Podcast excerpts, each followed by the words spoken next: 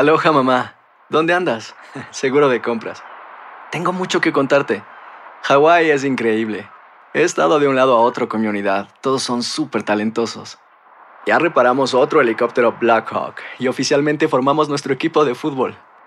Para la próxima te cuento cómo voy con el surf y me cuentas qué te pareció el podcast que te compartí, ¿ok? Te quiero mucho. Be All You Can Be, visitando goarmy.com diagonal español. Hacer tequila, Don Julio, es como escribir una carta de amor a México. Beber tequila, Don Julio, es como declarar ese amor al mundo entero. Don Julio es el tequila de lujo original, hecho con la misma pasión que recorre las raíces de nuestro país. Porque si no es por amor, ¿para qué? Consume responsablemente. Don Julio Tequila, 40% alcohol por volumen, 2020. Importado por Diageo Americas, New York, New York. When you buy a new house, you might say, Shut the front door! Winning! No, seriously. Shut the front door. We own this house now. but you actually need to say, Like a good neighbor, State Farm is there. That's right. The local State Farm agent is there to help you choose the coverage you need. Welcome to my crib. no one says that anymore, but I don't care. So just remember, like a good neighbor, State Farm is there. State Farm, Bloomington, Illinois. Boost Mobile tiene una gran oferta para que aproveches tu reembolso de impuestos al máximo y te mantengas conectado. Al cambiarte a Boost, recibe un 50% de descuento en tu primer mes de datos ilimitados. O, con un plan ilimitado de 40 dólares, llévate un Samsung Galaxy A15 5G por $39.99. Obtén los mejores teléfonos en las redes 5G más grandes del país. Con Boost Mobile, cambiarse es fácil. Solo visita boostmobile.com. Boost Mobile, sin miedo al éxito. Para clientes nuevos y solamente en línea, requiere AroPay. 50% de descuento en el primer mes requiere un plan de 25 dólares al mes. Aplican otras restricciones. Visita boostmobile.com para detalles. Hoy en Buenos Días América conversamos con Carlos Hernández, alcalde de Jayalía, a propósito de que la ciudad repartirá 5 mil tarjetas de regalo para comprar comestibles con un valor de 250 dólares. Carlos Vecchio, embajador del gobierno interino de Juan Guaidó, nos habla del cierre de destinos para Venezuela y el reciente informe de la Corte Penal Internacional. Doctor Juan Rivera, corresponsal de salud de Univisión. Hoy se vacuna el doctor Juan y nos habla de su experiencia. Alex Vanegas, nuestro querido gorrito del swing, nos habla de las navidades en Honduras, cómo lo celebra y qué extraña de su tradición. Jorge Rivera, abogado de inmigración, hoy principalmente hablando de la Corte Federal que bloquea carga pública de inmigración en muchos estados y le responde las preguntas a nuestros oyentes. Tenemos eh, ya la información que les prometimos hace pocos minutos. Carlos Hernández, alcalde de Jayalía, hablándonos de la ciudad que repartirá cinco mil tarjetas de regalo. Muy buenos días, alcalde. ¿Cómo amanece? Eh, buenos días a usted, buenos días a todos los radios oyentes y, correcto, eh, hoy eh, empezando, bueno ya empezó ya, ¿verdad? hoy y mañana eh, se van a estar dando aplicaciones para cinco mil tarjetas eh, de 250 dólares eh, para ciudadanos de la ciudad de Jalía. So, esas tarjetas ya, perdóname, las aplicaciones se empezaron a dar hoy en cuatro localizaciones en la ciudad de Jalía, cuatro parques y también en las páginas, uno puede ir a las páginas de la ciudad www.jaeliafl.gov y puede imprimir eh, la aplicación eh, y el viernes empezando a las 8 de la mañana pues se van a, a distribuir esas tarjetas a esas personas que califiquen y que tengan la aplicación eh, eh, llena. Y muy importante quiero decir eh, la aplicación uno tiene que llenar la aplicación especialmente la primera página y tiene que traer una fotocopia de una identificación y la identificación también eh, que tenga su, su dirección, eh, su foto, y eso tiene que tenerlo el, el viernes eh, para recoger esa tarjeta. Y también hoy no los parques, uno, uno puede ir, vaya, preferimos que todo el mundo vaya en un carro, pero bueno, si una persona va eh, a pie, no va a problema ahora el viernes para recoger las tarjetas, solamente se van a dar a las personas que vengan en un carro, porque como te acaban de decir ustedes, eh, no podemos dejar las guardias en este momento, los números están altísimos, lo que es el coronavirus, y queremos mantener a todo el mundo saludable en nuestra comunidad. Alcalde, ¿cuáles son esos cuatro parques? Eh, bueno, me das gracias por darme el tiempo, por no saber cuánto tiempo tenía. Eh, el primero es el Gullet Park, que está en la West, eh, en la 8 uh, Avenida West y la 42 calle. Eh, Babcock, que está en la parte sur de la ciudad, en la 4 Elise y la 6 calle. En la biblioteca JFK, que está en la primera del West y la 49 calle. y el otro parque está en la parte oeste de la ciudad de Lía, que es el Carl State Park, que está en la 20, 24 Avenida y 76 Calle del West. Eh, y de nuevo, la, manera más fácil es siguiendo a las páginas de la ciudad eh, y imprimiendo la, aplicación. Pero muy importante, uno tiene que ser eh, ciudadano de la ciudad de Tajalía, mira su dirección, porque hay personas que viven en partes no, no incorporadas, que dicen Jayalía, el 33015 es uno de esos lugares, si su dirección dice Norwest, usted no vive en la ciudad de Hialeah. Hialeah somos el este, el oeste, el suroeste, pero si usted vive en Norwest, no es parte de Hialeah y no va a este tiempo porque no queremos que usted esté en esa línea y después no lo dejemos, no puede entrar a coger su tarjeta. Alcalde, para aclararle a nuestra audiencia, eh, las aplicaciones eh, comienzan el día de hoy y hasta qué momento tienen la oportunidad de aplicar. bueno, las aplicaciones, las aplicaciones eh, hoy y mañana, hoy y mañana. Eh, en estos cuatro estos cuatro lugares y como dije las páginas de la ciudad eh, uno puede venir a recogerlas imprimirlas eh, y tiene que de nuevo y tiene tiene que tomar el tiempo para llenarlas porque ya tiene que estar llena cuando llegue ahí firmarlas tener la fotocopia de esa identificación esa identificación y también muy quiero estar bien claro es una tarjeta por familia por dirección así que vaya pueden ir unos unos vecinos pueden ir en el mismo carro porque como dije, está, tiene que ir con carro, pero tiene que enseñar distintas identificaciones eh, de que viven en distintas, en distintas eh, residencias. Bien. Alcalde, muchas gracias por estos minutos que nos dedica. Un abrazo y éxitos, ¿eh? Gracias a ustedes por darnos la oportunidad de esta información. Hoy saludos y felicidades. Gracias. Carlos Hernández, alcalde de Jayalía, la ciudad repartirá cinco mil tarjetas de regalo para comprar comestibles con un valor de 250 dólares cada una. Ya escucharon ustedes las indicaciones para aplicar a partir de hoy. Cambiamos de tema y vamos a hablar de Venezuela. Ya tenemos en nuestra conexión a Carlos Vecchio, embajador del gobierno interino de Juan Guaidó. Carlos, buenos días. Gracias por estar acá en Buenos Días, América. Muy buenos días. Un gran saludo y un placer para mí. Muy amable. Iniciando esta semana, la Fiscalía de la Corte Penal Internacional indicó en su informe sobre la situación en Venezuela que hay fundamentos razonables para creer que al menos desde abril de 2017 autoridades civiles, miembros de las Fuerzas Armadas e individuos a favor del gobierno han cometido crímenes de, de humanidad. Eh, Carlos, ¿qué significa el informe de la Fiscalía de la Corte Penal Internacional sobre Venezuela? Mira, varias cosas. Yo diría, en primer lugar, un reconocimiento a la resistencia y el esfuerzo de los venezolanos eh, para llevar a eh, la presión necesaria para buscar justicia, ya que no la encontramos en Venezuela de manera en, eh, buscarla en el área internacional. Y destaco mucho pues el valor y la fortaleza de, la, de las víctimas, de las ONG, periodistas, de, de todas las personas que han impulsado mucho este esfuerzo internacional. De hecho, yo hasta en el 2015 logré ir también a la Corte Penal Internacional consignando expedientes sobre los atropellos. Así que es un, un resultado que manda una señal clara de justicia sobre todo a las víctimas. Segundo, demuestra la naturaleza del régimen a que nos estamos enfrentando, no es poca cosa. Y por eso mucha gente pregunta, ¿y por qué uno hemos salido a Maduro? Bueno, aquí está una de las respuestas.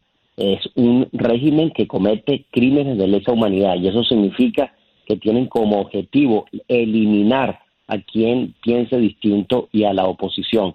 De manera que esto es, denota claramente que quien está en el poder, en este caso Nicolás Maduro, utiliza las fuerzas de seguridad del Estado para atropellar. Y tercero, eh, creo que manda un mensaje muy claro a quienes todavía apoyan ese régimen, que la justicia les va a llegar y que ya la Corte dice que en el próximo semestre, es decir, del 2021, culminaría su investigación para presentarla formalmente, donde hay delitos de lesa humanidad contra eh, Nicolás Maduro y, miembros de los cuerpos de seguridad del Estado. Así que esto eh, sigue hacia adelante. El mensaje es que quienes están en esa situación vean que la justicia le va a llegar y que por responsabilidad de un dictador que quiera hacer lo que le da la gana para mantenerse en el poder, al final del día también la justicia lo va a alcanzar.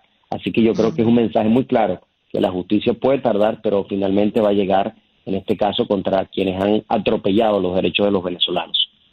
Y otra, otros abusos se cometen en Venezuela como el abuso, el fraude electoral eh, cometido el pasado 6 de diciembre. De hecho, tras los resultados, eh, la actualización eh, que dio el gobierno chavista hace pocas horas, ya se concretó el 92.4% de la Asamblea Nacional que quedó em, a su favor después de estos comicios que no fueron reconocidos por la OEA ni por la Unión Europea. ¿Qué pasa, Carlos? Ahora con la asamblea em, realmente eh, em, legítima.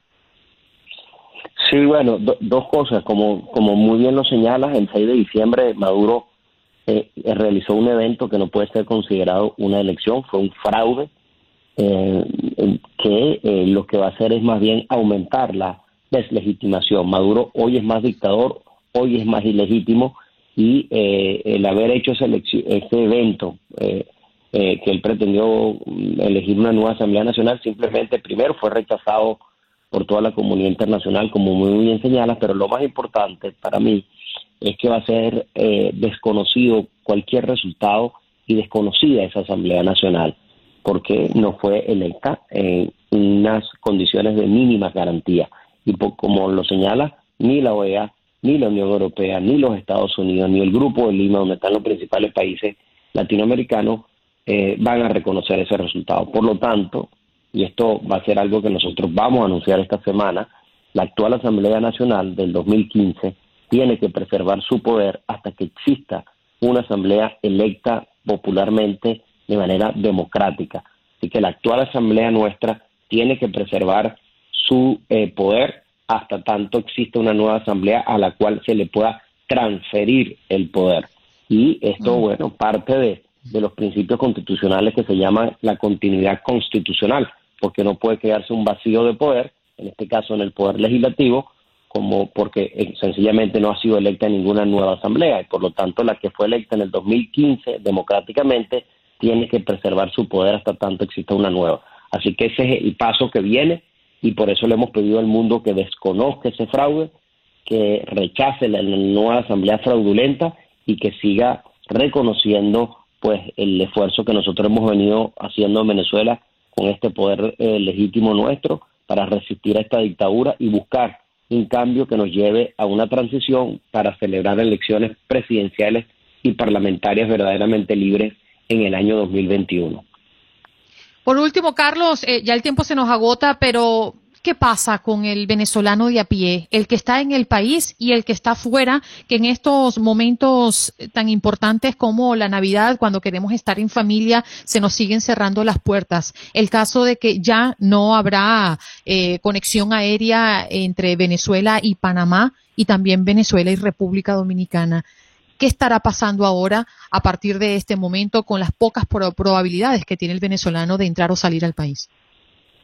Mira, esto es parte de las consecuencias de tener un régimen como el que tenemos y que ha cerrado el espacio aéreo incluso para sus nacionales. Eso no lo ha hecho ningún país en el mundo con la pandemia.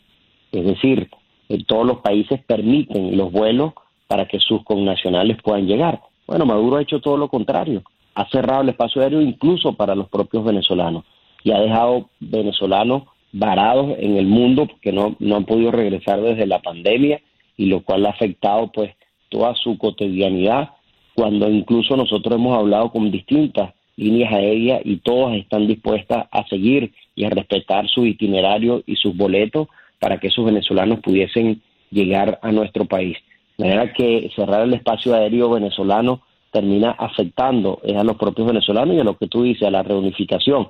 Y todo esto tiene un, punto lamentablemente común, que es los efectos perversos de una dictadura, de una dictadura que se aferra al poder y que no le importa al venezolano y no le importa eh, afectarlo. Y que incluso, no solo cerrando las vías, aquellos que tratan de llegar vía terrestre también son maltratados, son eh, eh, eh, atropellados en sus derechos o la, lamentable tragedia que ocurrió en Willia, donde bueno unos venezolanos salen de la costa de Venezuela a tratar de llegar a, a, Trinidad y Tobago y mueren eh, porque naufraga el, bote donde están. Todas esas, esas medidas que toma Maduro generan este tipo de situaciones y al final del día terminan afectando a, los venezolanos y generando la peor crisis humanitaria y de refugiados que hemos vivido en los últimos 100 años. Por lo tanto, la única salida a esta crisis pasa por atender la causa política, la que la origina, que es la dictadura, y solo con una transición nosotros podemos comenzar un proceso de recuperación eh, de Venezuela. Pero los venezolanos seguimos resistiendo, resistiendo y eh, eh, buscando nuestro anhelo de cambio de libertad. Y hacia allá viene ese esfuerzo de aquí en adelante. Mm. Carlos, gracias por dedicarnos estos minutos. Hay muchos temas alrededor de Venezuela, de lo que está ocurriendo lamentablemente con nuestro país. Eh, gracias por seguir en la lucha. Siempre pendiente, muy amable. Un abrazo. Carlos Vecchio, embajador del gobierno interino de Juan Guaidó, hablándonos de múltiples temas, ¿no? A propósito de lo que está viviendo y padeciendo los venezolanos dentro y fuera del país. Hacemos una pausa al regreso. Más de Buenos Días, Rivera, porque está con nosotros el doctor Juan, que hoy tiene una asignación sumamente especial e importante. ¿Cómo está, doctor? Buenos días. Hola, buenos días, ¿cómo están? Muy bien. Hoy es un día muy importante para usted, doctor, porque va a recibir la vacuna contra el COVID-19. Cuéntenos de esa experiencia previa. Así es. Bueno, eh, llevamos, como ustedes saben, tantos meses eh, luchando con esta pandemia. Yo llevo desde enero 21, literalmente, dándole información a las personas y hace un tiempito ya empezábamos a hablar de lo que yo le digo la luz al final del túnel de estas vacunas que ya están con nosotros. Y el primer grupo que se está vacunando son los trabajadores de la salud, están, más expuestos obviamente, yo incluido, así que hoy a las 11 de la mañana me toca ponerme la vacuna y lo hago como una medida de protección personal, protección de mi familia, pero también lo hago como una eh, medida de responsabilidad con ese público que me sigue, me lleva siguiendo en este proceso de educación sobre el coronavirus desde por meses. Y hay muchos mitos allá afuera, mucha gente incrédula, mucha gente que desconfía. Y qué mejor acción pues que dar el ejemplo. Y eso es lo que vamos a estar haciendo hoy. Doctor Juan, como usted bien lo decía, desde el 21 de enero va a completar casi 11 meses de estar en un Breaking News. Eh, yo me imagino que nunca imaginó cuando decidió sumarse a la redacción de Univisión que iba a tener tanto trabajo en un periodo de tiempo tan corto que ha parecido muy largo. Eh, me imagino que hoy ya se siente esperanzado más de, de, lo que se ha sentido en las últimas semanas, trayéndonos este mensaje de alivio, de optimismo. Eh, ¿Siente que ya estamos al, al fin llegando a esa parte en la que vamos a volver a recuperar esa normalidad que tanto extrañamos hoy en día? Mira, Juan Carlos, no, no solo no solo no me imaginaba eh, como corresponsal médico de Univisión tener tanto trabajo en un año, sino que eh, justo en enero 21, sentado allí con, con Daniel Coronel, que es nuestro director jefe de noticias, y le decía, bueno, Daniel, tenemos que hacer algo porque obviamente esto va a llegar a Estados Unidos, tenemos que prepararnos. Jamás me imaginé, Juan Carlos, que iba a ser eh, algo tan intenso. Eh, lamentablemente hemos visto cómo la pandemia ha causado demasiadas muertes, estamos en un récord de hospitalizaciones en este momento ha afectado a la comunidad hispana de manera desproporcionada, lo cual es extremadamente lamentable. Eh, y sí, yo creo que este es el rayo de esperanza más concreto realmente que hemos tenido hasta el momento. Y eh, para mí es un, es un, día de mucha satisfacción, de mucha felicidad de que pronto esto se va a acabar. Pero escuchen algo que es importante, Juan Carlos. Eh, estamos sí vemos la luz al final del túnel, pero todavía estamos en el túnel. Y si la gente quiere correr para salir del túnel sin, sin eh, seguir las medidas de precaución, muchos más se van a enfermar. La analogía es la siguiente, todavía está eh, un poco oscuro, aunque vemos la luz, tenemos que seguir caminando poco a poco en orden con las medidas de precaución hasta que uno por uno nos pongamos la vacuna. No es que ahora porque ya algunos están poniendo la vacuna nos podemos descuidar porque entonces va a caer mucho, mucho más gente en el hospital. Me parece, doctor, que uno de los grandes desafíos que existen en esta jornada de vacunación es justamente lograr que mm, la persona vacunada regrese en el tiempo justo para colocarse la segunda dosis. Una dinámica eh, que debe mantenerse ajustada al protocolo para no perder, ¿no? Estas dosis que se están administrando de manera escasa en este arranque de vacunación. ¿Usted qué, qué opina? ¿Qué piensa? Yo no me preocupa, eh, no me preocupa realmente, Andreina. Mira, eh, si te pones a pensar, hay otras vacunas que son así, como la vacuna de la culebrilla, la vacuna de shingles, también son dos dosis, la gente se la pone. Eh, acuérdate que empezamos en septiembre con encuestas que decían que solamente el 50% de las personas querían ponerse esa vacuna. Ya hoy estamos en un 71%. Les recuerdo que para lograr una inmunidad de rebaño, que es lo que estamos tratando de hacer, necesitamos más del 70%. Yo predije, eh, y creo que estoy bien hace varias semanas, que cuando las personas sigan viendo que esta situación se pone cada día peor y ahora conocen a un vecino, un amigo, alguien en el trabajo que se puso la vacuna y esa persona se siente más confiada, más segura, viviendo quizás de una manera más cómoda, eh, yo creo que más y más personas van a querer ponerse la vacuna. Estás muteado, Carlos, eh, Juan Carlos. Perdón, doctor Juan, ayer la FDA dio eh, un, una opinión positiva alrededor de la vacuna de Moderna, que es el paso previo a que dé la autorización de emergencia. El que podamos tener una segunda vacuna, la de Moderna que se sume a la de Pfizer, podría acelerar mucho más este proceso. En este momento estamos hablando de meses. Se calcula que por allá hasta el verano del año próximo podríamos ya estar disfrutando nuestra vida anterior. ¿Esto podría acelerarlo? De, definitivamente, eh, eh, Juan Carlos, yo estoy de acuerdo con eso. Mientras más alternativas de vacunas tengamos, quiere decir que el proceso de vacunar a las personas eh, va a suceder de manera más rápida. Yo tengo mucha esperanza de que este verano va a ser uno mucho más cerca a la normalidad. Yo desde el punto de vista personal, chicos, necesito una vacación, así que yo espero, yo espero que definitivamente en el verano eh, sea un poco más normal porque a, algún lado tengo que ir, no sé, alguna playa en algún lado tengo que ir, eh, porque la verdad me, me hace falta, pero no antes de completar el trabajo. Doctor, ya para, para finalizar, se nos acerca el tiempo de la despedida en este corte. ¿Hay alguna mm, recomendación o, exigencia para los que se van a vacunar? Es decir, ¿tiene que prepararse o usted da una recomendación para cuando nos toque ese momento? No, yo creo que no, no hay que hacer realmente nada para prepararse, sigan cuidándose, porque obviamente tienen que mantenerse saludables hasta el punto que les toque ponerse la vacuna y en ese día confíen, confiemos en la ciencia, eh, confiemos en el progreso y confiemos que esta es la solución. Yo he visto de manera personal muchas eh, personas afectadas por este virus, eh, conozco muchas familias que han perdido miembros de su familia, que han necesitado trasplantes de órganos, que han necesitado hospitalizaciones por meses. Esto ha sido devastador y aquí tenemos eh, una solución. Sí, doctor Juan, eh, una pregunta que me queda muy rápida. Ya teniendo la posibilidad de dos vacunas, cuando aprueben la de Moderna, va a entrar la disyuntiva. ¿Cuál escoger? O, como está la situación en el mundo, agradecer que nos toque una. Las, las dos vacunas son básicamente muy similares en términos de efectividad y en términos de los posibles efectos secundarios. Entonces yo me pondría la que esté disponible entre esas dos. Bien, doctor, un abrazo, feliz día. Eh, lo vamos a estar siguiendo en las redes sociales porque me imagino que usted nos va a mostrar cómo va a ser ese proceso después y durante la vacunación, ¿cierto?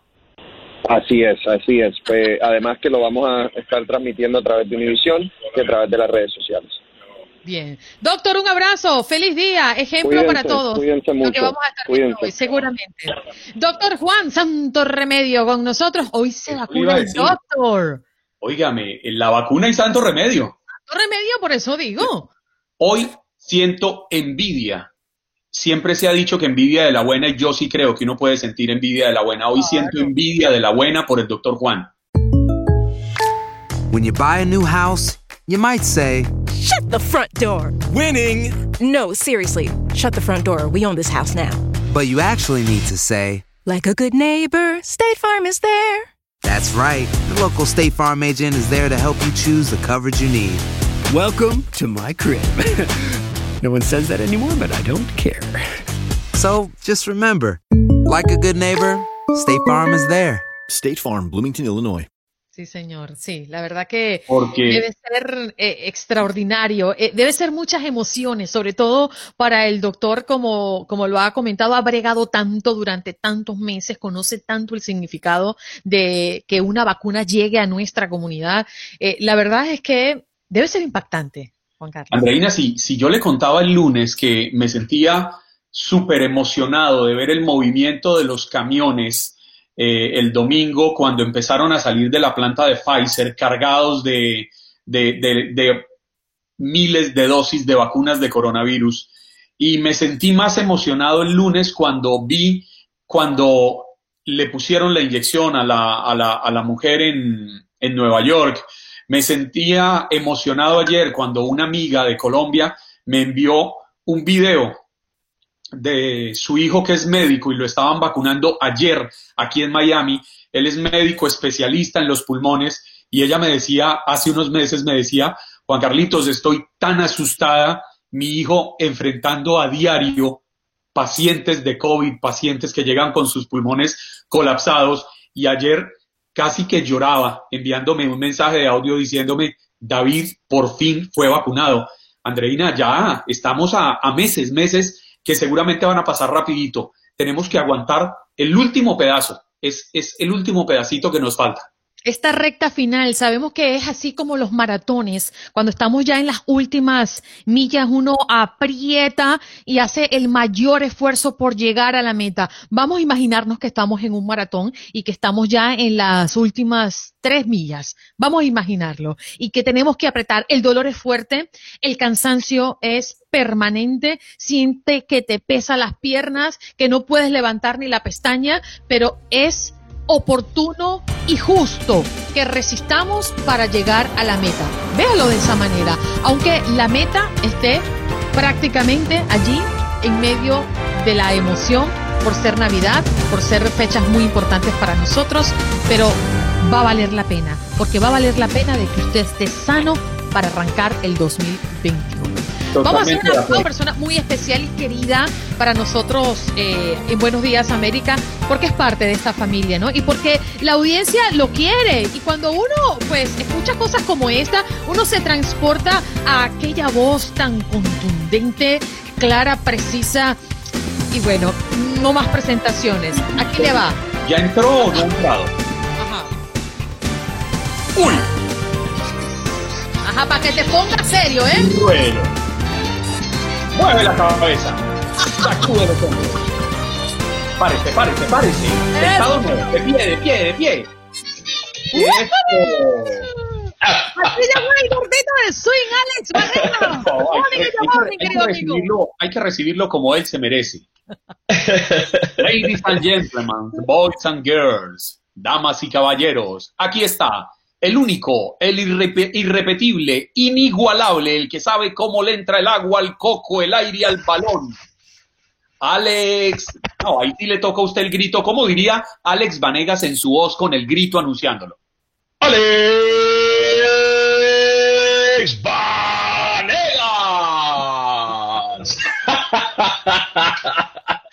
¿Qué tal? Buenos días. ¿Cómo están?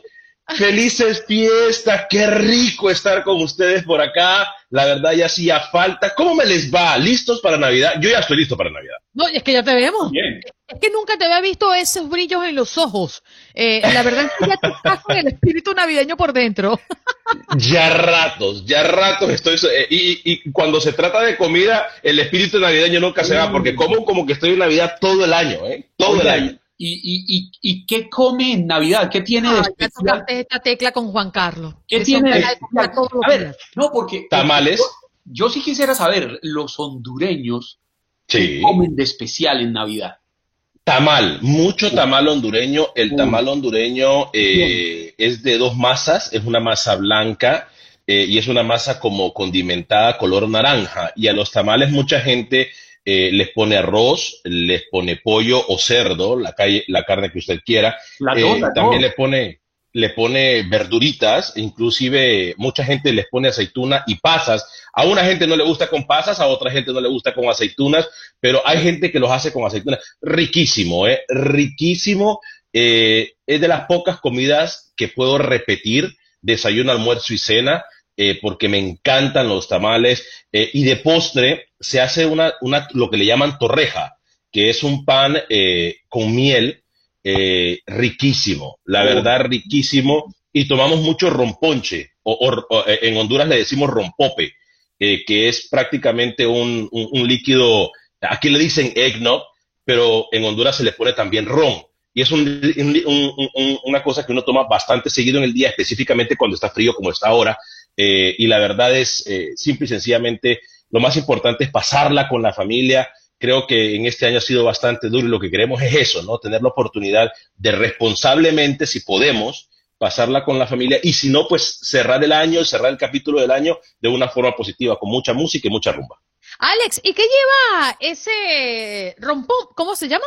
Romponche, romponche o rompope. Porque Eh, estábamos hablando hace unos días del ponche crema en Venezuela, de- del coquito en Puerto Rico. Eh, ¿Qué diferencia hay entre, entre ellos? Porque pareciera que en Navidad se toma el roncito mezclado con algo de leche, pero eh, sin diferencia, ¿no? Entre lugares. Bueno, te, te voy a decir que mi abuela no necesitaba, que en paz descanse, no necesitaba tomar el, el- esperar Navidad para tomar la lechita con ron. Ella lo tomaba durante todo el año. Este, y nos la daba a nosotros incluso cuando ¿Cuánto duró estábamos la abuela? Eh, la abuela duró 87 años. Toma, es que lo que eh, yo digo, el alcohol te, te ma- te busca Y mantener. bien, y bien vividos, y bien vividos. Eh, era muy callada, pero rumbera. Y, y- y te digo, el romponche es como, tú mencionaste algo de eh, leche crema o ro- algo así, crema en Venezuela, me parece que es algo similar. Aquí le dicen eggnog. Eh, los norteamericanos como Juan Carlos le dicen eggnog. Eh, Prácticamente eh, eh, eh, le dicen mi querido eggnog. Alex, yo de norteamericano no tengo nada, hermano. Yo soy orgullosamente un indiato latinoamericano. Un indio No, y- de las montañas del Tolima en el centro de Colombia. Eso Uy, yo quiero, cono- quiero conocer Tolima. ¿Sabes que estábamos hablando con mi hija? de- me, me decía, papá, yo le había prometido a mi hija que íbamos a ir a, Colombia en esta Navidad, a conocer Colombia. Obviamente, por razones obvias de COVID, no podemos viajar. Y, y ayer casualmente me decía, quiero viajar a Colombia, papá, y tengo, eh, y, y es una niña que, que le va muy bien en la escuela y hace todo. Y dije, ay, Colombia. Pero bueno, eh, regresando a la plática, eh, Yo- es... yo estaba mirando cuánto nos separa de Miami a Houston. 16 horas 55 minutos. Oiga, Sí, yo, sí, sí. yo tomo el carro y me voy a comer un tamal de esos. Ah, no, pero puede venir también en avión si gusta, obviamente no, tomando no, la las medidas respe- las, las respectivas medidas de seguridad, ¿no? Yo me abstengo de montar en avión por estos días. Sí, le, le entiendo y le entiendo y creo que es muy responsable hacerlo así. Pero el romponche, eh, es más, deberíamos de hacer una botellita y enviárselas, porque eh, eh, la verdad es espectacular. Aquí le dicen eggnog, y a eggnog lo que le echan es un poquito de ron y queda Al libro de deudas. Al libro de deudas. Romponche Ojo que-. Ojo que el gordito, el gordito cumple, el gordito es un gordito cumplidor, así que. Romponche. ¿Y por qué me miras a mí, Alex, cuando dices que tú Al- cumples? No, No, no, no, no, no sé. No, no, no sé. Me, me han contado por ahí, me han contado por ahí Me, de que me eh, contaron, me contaron por ahí. Es más, eh, aquí eh, miren lo que me han traído. La señora Vanegas muy gentilmente me ha traído un cafecito preparado. Obviamente, yo pensé que era romponche, pero, pero eh, estábamos eh, hablando del romponche. No, eh, óigame, no es por nada, pero usted debe algo, Andreina. ¿Debe algo? ¿Debe o bebe? No me No, acuerdo. debe, debe, Ah, yo debe. las dos cosas, debe y bebe. Bueno, qué bien. ahí. La verdad que no, no- no lo recuerdo, Alex, pero yo te voy a decir una cosa. Yo tengo un reseteo cuando llega el 31 de diciembre. Ya cuando paso el próximo año hay un reseteo en mi mente. Mire, mire, yo me voy a encargar de recordarle, ya que le está yendo la memoria. Debe un sancocho desde el 2 de febrero de este año. 20. No. Debe un libro de José Saramago. No. Debe un cóctel preparado con su esposo que se llama, por su esposo que se llama Lemier, De George. Lemier de George. ¿Cómo? Debe un pan de jamón preparado ¡Oh! y debe un pedazo Ayacas. de pavo. Ayacas. Ay, oiga, a mí se me ha olvidado la yaca. Y No, me ayaca no te prometí porque yo no voy a hacer. Sí, señora, y acuérdese que hablamos y yo le dije la mía sin aceituna y usted me preguntó, ay, pero Sí. quiere que le ponga pasas, parcero. Yo- yo, señora, póngale pasas. Yo escuché, yo escuché ese programa y tiene razón. Y Mira. tiene razón. Seis deudas tiene Andreina Gandiga conmigo. Carlos Vélez, quien es el presidente de mi club de fan, dicho por él, Sí. dice, Andreina, el gordito cumple, toma chango tu banana. Bueno, dale. Mira, queremos conocer más de la, de la Navidad en Honduras. ¿Qué Sí, nos pasa sí. más allá de la mesa donde se come? Obviamente la mesa, las reuniones familiares no pueden faltar. No sé cómo va a ser la familia en esta temporada de COVID y, la verdad esa es una gran incógnita, pero eh, se reúne mucho la familia. Este, eh, hay una situación que siempre pasa y es que uno va y las, las, las noches se hacen largas porque en esta época es como cuando todo el mundo tiene algo en la noche. Entonces eh, vas de bloque en bloque o de casa en casa tratando de, de estar con- incluso con los vecinos y compartir con los vecinos. Eh, la rumbita, los merengues viejos que no pueden faltar, eh, o sea, patacón pisado, to- eh, eh, aquellos diciembres que yo escuchaba la transmisión Que no hace poquito, volverán. tenía aquellos diciembre, aquellos diciembres que no volverán. Eh, y la verdad son, son días de nostalgia, pero que al mismo tiempo eh, amortiguas un poco el dolor de aquellos que ya no están y, y las tristezas con, con la familia que se encuentra y con los que están, porque eso es lo que tenemos que hacer hoy, me parece que más que nunca, ¿no? Aprovechar a los que seguimos y a los que estamos todavía en este mundo. Pero una de las eh, tradiciones también es los famosos cohetes o, juego- o fuegos artificiales. Eh, no, no faltan en ningún lado, ¿eh? No faltan en ningún lado. Eh, y eso es lo que siempre me hace recordar eh, mi querida y bella Tegucigalpa, Honduras. ¿Eso es lo que más extrañas de la Navidad, Alex? Es- sí, extraño eh, esos diciembres inocentes. Yo me vine de Honduras muy pequeño eh, y cuando eh, para el año, eh, el año viejo o entrando el año nuevo, se quema eh, el famoso muñeco de, de- de Año Nuevo. No sé si en, en Venezuela o en Colombia lo hagan. Colombia se llama Año Viejo. Eh, Bueno, sí, se- y se quema un, un- un muñeco, se quema ¿Con y está pólvora? repleto, sí, con pólvora, claro, y, y se guinda en algún lado y, y se quema eh, y el año viejo y se recibe el año nuevo.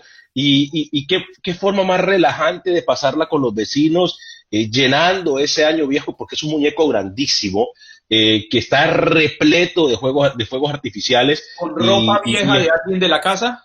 Con ropa vieja de mucha gente del vecindario, no Oiga, solamente, es más, a- había gente que, que, que aprovechaba y tiraba hasta cartas, ¿no? Porque dicen que esa también es una terapia espectacular, eh, que por cierto, yo la he hecho, uno escribe las cosas que le molestan o cuando está frustrado y, y las quema y eso es una, una terapia espectacular. Mucha gente hace eso, tira su cartita dentro del muñeco eh, y pues ahí se van las penas. Que Ahí se van las Andreina no penas. se le ocurra apuntar las deudas en un papelito y lanzarlas allá que se quemen porque no funciona. El problema es que estamos nosotros para recordarlas. Entonces, de verdad que me voy a ir de este programa, ¿vale? Para que ustedes se queden entonces tirándole duro. No, jamás, jamás. U- usted sabe que yo, usted sabe que yo la defiendo a capa y espada, Andreina, pero eh, Ya veo. pues las deudas son deudas. Y son de honor. Recordaste la deuda de la yaca que a mí se me había olvidado. A, a mí también se me No, a mí- Además, No, es que lo que pasa es que a un gordito no se le puede quedar en deuda y mucho menos en comida. Días, abogado, ¿cómo está? ¿Cómo amanece? Muy bien, aquí tratando de ponerme una corbata psicodélica, a ver si a ustedes les gustaba, ya un poquito más navideña. Eh, ¿Qué les parece? No, no, no, está espectacular. Está elegantísimo. Yo, mi querido Jorge, no me vine hoy de corbata porque el viernes salgo a vacaciones y entonces yo ya me siento en mini vacaciones. Oh, imagínate. Pero, ya. pero dije, voy a tratar de ponerme un, un suéter que sea diferente a lo que uso normalmente, como para tratar de acompañar a Jorge en su elegancia, pero imposible romper esa combinación de colores con la que nos acompaña hoy nuestro fashionista de las leyes. Pero me gusta, ya estás entrando en el feeling de las vacaciones, hombre. Sí, estamos contentos por Juan Carlos. Nosotros seguimos aquí al pie del cañón. Oiga, venga, Mire, córrate, córrate un poquito hacia su derecha, voy a tratar de imitarlo a usted. Ustedes me pueden llamar, claro que sí, al 888-578-2276. ¿Cómo le vi? Bien, bien. Bueno, vamos a hablar, abogado, sobre la Corte Federal que bloquea cargas públicas de inmigración en muchos estados. ¿En cuántos estados está este bloqueo? Eh, Andreina y Juan Carlos está en 18 eh, estados y la capital. Como nosotros estamos a nivel nacional, voy a mencionar el nombre de los estados y le voy a poner énfasis a los estados más populosos donde hay más inmigrantes. California es el principal. Eh, luego eh, está Colorado, Delaware, Hawaii, Illinois, porque ahí está Chicago, Maine, Maryland, Massachusetts, Michigan, Minnesota, Nevada, New Jersey, Nuevo México, eh, interesante. Oregon, Pensilvania, Rhode Island, Virginia, hay muchos inmigrantes ahí, el estado de Washington y Washington DC, una población grande salvadoreña ahí también. Así que esto va a ayudar a inmigrantes en todo el país. Tenemos unos, unos buenos milloncitos de nuestros inmigrantes, de nuestros coterráneos en estos estados. Eso lo que significa, Jorge, es que esta ley de carga pública presentada por el gobierno de Donald Trump no tiene vigencia en esos estados Sí, y mira, déjame explicarte lo que está pasando. Legalmente está bloqueada en estos estados, pero inmigración no lo ha implementado, porque si tú entras a la página de inmigración en el Internet, todavía están hablando de la última decisión federal que ellos tomaron en cuenta de septiembre, que le dio la luz verde para proceder en todo el país. Así que estamos esperando en los próximos días la implementación de esta decisión para que ya oficialmente no se tenga que mandar el formulario. Jorge, esta es una de las, de las, de las tantas decisiones eh, que ha tomado el presidente Donald Trump. Entiendo que son más de 400 decisiones que ha implementado a través de órdenes ejecutivas, a través de memorandos. Y el hoy presidente electo Joe Biden, porque ya podemos decir oficialmente es presidente electo de los Estados Unidos, ha asegurado que va a revertir todas estas órdenes ejecutivas. Como le decía, son más de 400. ¿Va a ser muy complejo o lo puede hacer rápidamente Joe Biden? No va a ser tan fácil, porque unas cosas están conectadas con las otras, especialmente cuando tenemos que ver con la frontera, con el asilo. Eh, están diciendo los expertos, abogados de inmigración, mis colegas, que esto puede demorar años revertir todas esas acciones ejecutivas. Algunas se van a poder, algo otras van a ser mucho más difíciles, así que vamos a tener que monitorear cómo va avanzando todo muy de cerca porque no va a ser tan fácil. Mm. Abogado, la versión final de la nueva regla de asilo que el gobierno de Donald Trump anunció en junio fue publicada el pasado día viernes en el registro federal. Eh, ¿Cómo la regla final de asilo pues deja sin opciones a los migrantes? ¿Qué pasa? ¿Qué deben saber nuestra gente con referencia a esto? Sí, fíjate que es eh, increíble algunos de los cambios. Te quiero dar un resumen de algunos de los cambios. La persecución ahora tiene que, eh, va a ser necesario haber sufrido daños graves, un estándar altísimo que no teníamos anteriormente. Están excluyendo las pandillas de los grupos sociales, eh, quitando el género, restringiendo la posibilidad de calificar en base al género. Eh, los jueces van a poder cancelar los juicios finales si no consideran que hay suficientes pruebas. Eso es terrible porque prácticamente te están quitando tu día en corte para defenderte. Eh, y prácticamente va a ser imposible calificar si entraste por un tercer país. Esta es una de las cosas que bueno, anticipamos que van a cambiar en una nueva administración de parte de, la administración de Biden, porque sí, aquí son severas limitaciones para las personas aplicando por asilo. Jorge, y estas eh, demoras que hemos venido registrando en los últimos meses, ¿podrían seguir extendiéndose en el tiempo? Le pregunto porque precisamente ayer hablaba con un amigo que increíblemente, ayer estábamos a 15 de diciembre le llegó la carta en la que le notifican que el FBI ya le dio eh, el visto bueno para la aprobación de su asilo, es decir, ya lo tiene de un cacho, pero la carta estaba fechada en marzo, Jorge, en marzo y estamos en diciembre. Y uno dice, no es increíble que se tarden tantos meses solo en el envío de una carta, entonces, ¿qué pasa con procesos que son más complejos? Sí, tienes toda la razón, Juan Carlos. Y déjame decirte, los atrasos son tremendos en inmigración. pero hay una razón, una razón por qué se han estado enfocando en la parte policial de investigar al inmigrante en vez de aprobar los casos. Lo que es necesario es una reorientación de todo el servicio de inmigración, que le dejen las funciones policiales a ICE, que es el que se encarga de investigaciones y todo, y que se enfoquen en aprobar los beneficios y, negarlos si es necesario, pero en, en, tomar decisiones para que adelanten los casos. Ojalá ese es uno de los cambios que posiblemente vengan y esperamos de una nueva administración. Abogado, por acá me está escribiendo una persona en, en Instagram de Buenos Días América AM preguntando que él tiene eh, pendiente a que lo citen por una cita de asilo. Eh, que cuál es el ritmo que está adoptando por estos tiempos este tipo de citas para el llamado de la cita y si hay un parón o si hay un receso por las Navidades y Año Nuevo. Ok, aquí tenemos buenas y malas noticias. Las buenas noticias es que, mira, nosotros en, la firma mandamos miles de casos al año y ya hemos comenzado a recibir cientos de citas. Hemos, estamos recibiendo una avalancha de citas de parte de inmigración, así que eso es bueno. Eh, sí, durante los días navideños como que se pone más lenta eh, la cosa en inmigración, pero sí en enero ya anticipamos que retomen nuevamente. El asilo es un caso particular porque resulta que ellos dan las citas primero para los últimos que aplicaron y se demoran más para los que llevan años esperando porque están tratando supuestamente de disuadir el fraude.